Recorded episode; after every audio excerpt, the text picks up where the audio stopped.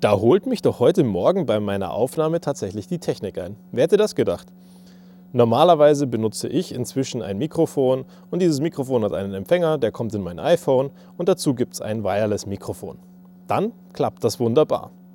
Dann nehme ich die Aufnahme auf, fange an, habe meine ersten 30 Sekunden für euch fertig gemacht und denke mir, hey, was ist denn da los? Der Tonpegel ist heute deutlich schlechter als sonst und ich habe mir inzwischen angewöhnt, da hin und wieder mal reinzugucken. Aus dem einfachen Grund, ich habe keine Lust, irgendwann festzustellen, dass mich irgendjemand von euch kontaktiert und es das heißt, hey Flo, heute war aber deine Aufnahme tontechnisch ganz schön katastrophal. Ergebnis? Toll, ich hatte meine AirPods noch in den Ohren. Also waren die AirPods meine Audioquelle. Warte mal, obwohl ich per Lightning-Anschluss unten an mein iPhone ein Mikrofon anhänge? Na, danke Apple. Dieses Thema Reihenfolge und Mikrofone, das habt ihr ja wirklich im Griff. So eine Geschichte, die mich seit Tagen oder seit Monaten, nein, auch das stimmt nicht, seit Jahren aufregt. Wieso kann ich, wenn ich im Auto sitze und Kopfhörer drin habe, nicht immer über diese Kopfhörer telefonieren und auch entsprechend Musik konsumieren? Da ruft mich einer an und das Ergebnis ist, weil ich per Bluetooth mit meiner Freisprecheinrichtung verbunden bin, dass mein Auto rangeht. Obwohl ich den Anruf auf meinen AirPods annehme. Obwohl ich Kopfhörer im Auto drinnen habe. Klar, auf transparentem Modus, bevor jetzt hier wieder einer das Meckern anfängt und sagt, Flo, du darfst aber keine Kopfhörer im Auto tragen, das ist grob fahrlässig. Du hörst dann entsprechend den medizinischen Notdienst, die Feuerwehr, die Polizei oder was auch immer nicht. Ja, ich weiß. Deswegen transparenter Modus. Unabhängig davon mag ich es aber, dass der Gegenüber, mit dem ich telefoniere, dann entsprechend mich auch gut verhört und versteht. Damit nutze ich aber auch nicht das Mikrofon in meinem Auto. Das war gut. Das ist heute gut. Das ist gut, wie die Autos rauskommen und für den Umstand, dass du in einer Fahrerzelle drinnen bist, unterwegs bist und entsprechend mit demjenigen gegenüber korrespondierst, ohne dass du etwas in deinen Ohren hast oder ein Mikrofon, ist das eine feine Sache. Trotzdem ist es scheiße im Vergleich zu den AirPods. Also habe ich die drinnen.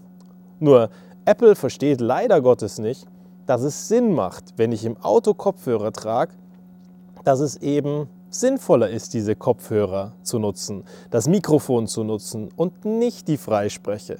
Ich meine, das geht ja allein schon mit Privatsphäre los. Wenn ich im Fahrzeug mit der Familie unterwegs bin und noch ein Gespräch führen möchte und muss, dann möchte ich am Ende auch nicht, dass die dieses Gespräch mitbekommen. Manche Sachen geht die Familie eben nichts an. Wenn wir Dinge aus der Arbeit besprechen, hat das in der Arbeit zu bleiben und eben nicht im Familienfahrzeug zu sein. Versteht Apple nicht. Vielleicht schaffen wir es irgendwann. Und das bringt mich zu dem anderen Punkt. Überhaupt habe ich heute ja eine ganz andere Aufnahmesituation, als ich sie normalerweise habe. Ich bin schon zu Hause, ich sitze draußen, die Luftwasserwärmepumpe neben mir meint auf einmal, sie muss Vollgas laufen, weil es viel zu kalt ist und trotzdem Wärme ins Haus muss. Aber parallel bin ich schon zu Hause, weil unsere mittlere sich in der Nacht nochmal das Essen durch den Kopf gehen lassen wollte.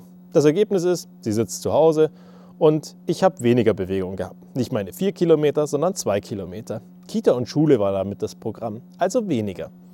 Also mache ich meine Aufnahme jetzt hier, draußen vorm Haus und dann geht's wieder rein, zurück an den Arbeitsplatz, der seit ein paar Tagen ein bisschen anders bei mir aussieht. Er ist nur noch ein iPad und ein externer Monitor dazu. Okay, ich gebe ehrlich zu, es gibt Tage, da hole ich den Mac dann wieder raus, weil ich es einfach wunderschön finde und so viel Freude dran habe. Unabhängig davon teste ich aber die neuen Funktionen, die jetzt nächste Woche dann live gehen. iPadOS 16.3 kommt raus. Du wirst in der Lage sein, mit einem iPad mit einem aktuellen Prozessor, Klammer auf, der M1, Klammer zu, einen externen Monitor, eine Maus, eine Tastatur und ein iPad zu benutzen, um am Ende auf diesem externen Monitor nicht mehr gespiegelt den Inhalt deines iPads zu sehen, sondern einen zweiten Monitor nutzen zu können. Also wird dein iPad praktisch zum Mac oder zum vollwertigen PC, zum Desktop-Ersatz oder auch was auch immer du dann sehen möchtest dort. Und das Spannende daran ist, das Ding hat echt Potenzial. Es macht wahnsinnig viel Spaß. Es ist genau die Welt, die wir seit einigen Jahren bei Android gesehen haben, aber bei iOS irgendwie nie sehen wollten oder durften.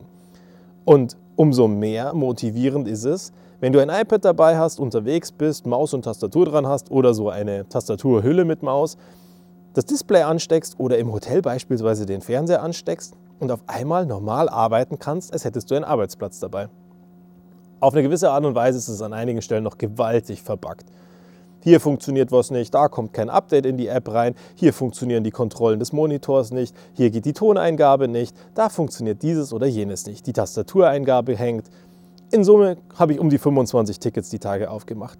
über Sachen, die mir auffallen. Und gerade bei Workflows denke ich mir, hey, da haben wir echt Luft nach oben.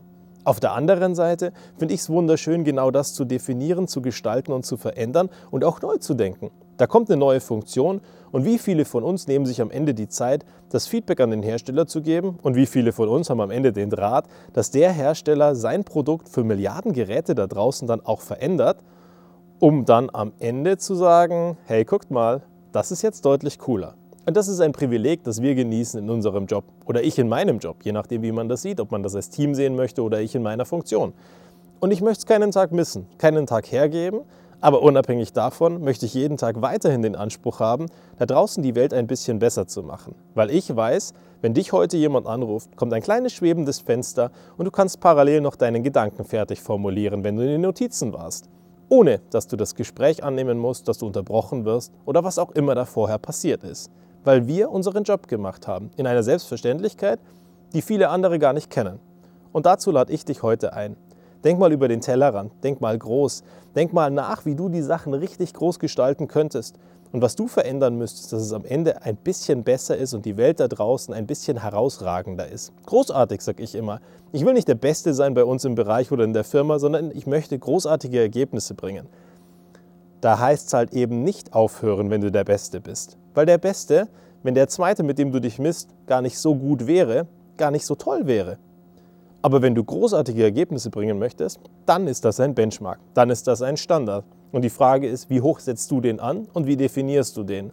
Und wenn du darüber nachdenkst, in deinem Bereich, in deinem Umfeld und dann richtig was bewegst, dann glaube ich, passiert wirklich was Großartiges. Bis zum nächsten Mal,